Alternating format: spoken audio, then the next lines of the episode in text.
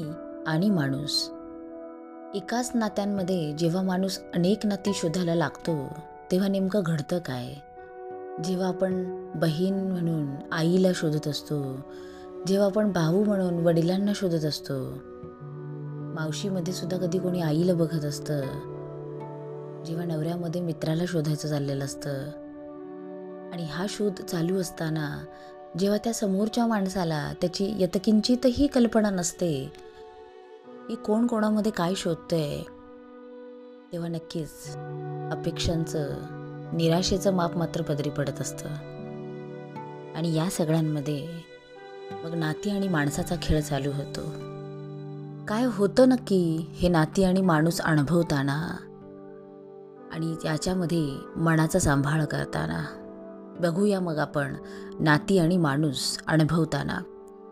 कधीकधी त्या माणसाला कळूही न देता आपण कोणत्या नात्याची अपेक्षा करतोय ते. आणि त्याला न कळल्यामुळे म्हणजेच अपेक्षा न पूर्ण झाल्यामुळे जास्त भावनिक होत जातो माणूस. उगाच छोट्या छोट्या गोष्टींना सुद्धा भावूक होतो माणूस. मनाचे आणि अपेक्षांचे खेळ खेळायला लागतो माणूस. भूतकाळ आणि वर्तमान जोडून उगाच भविष्याचे कधीही न घडणारे असे चित्र रेखाटायला लागतो माणूस. कधीही न जोडल्या जाणाऱ्या धाग्याला जोडायला बघतो माणूस. कधीकधी कर्तव्यापुढे जेव्हा भावना शरणागती पत्करतात तेव्हा खरंच तुटतो माणूस.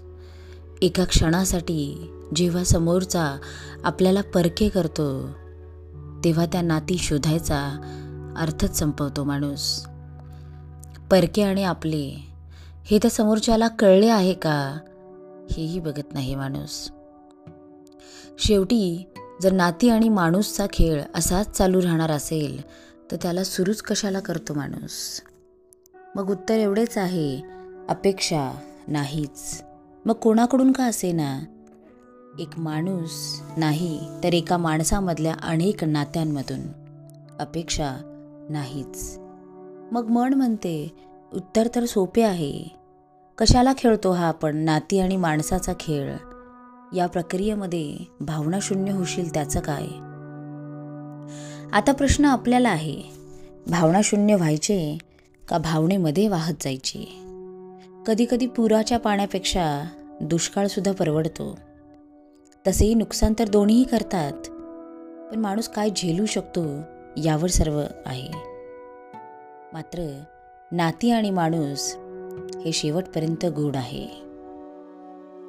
नाती आणि माणूस अनुभवताना आता तुम्हाला ठरवायचं आहे तुम्ही पुरामध्ये वाहत जायचं का सरळ दुष्काळासारखं कोरडं व्हायचं. खेळ हा असाच चालत राहणार आहे. अपेक्षा वाढणार पण आहेत आणि त्या मोडणार पण आहेत. सावरा स्वतःला तुम्ही तुमचं नातं पूर्णपणे निभावा. आणि नक्कीच त्या माणूस आणि नाती या अनुभवाच्या याला चांगली किनार लाभेल. थँक्यू ऐकत रहा केडी सुषमा.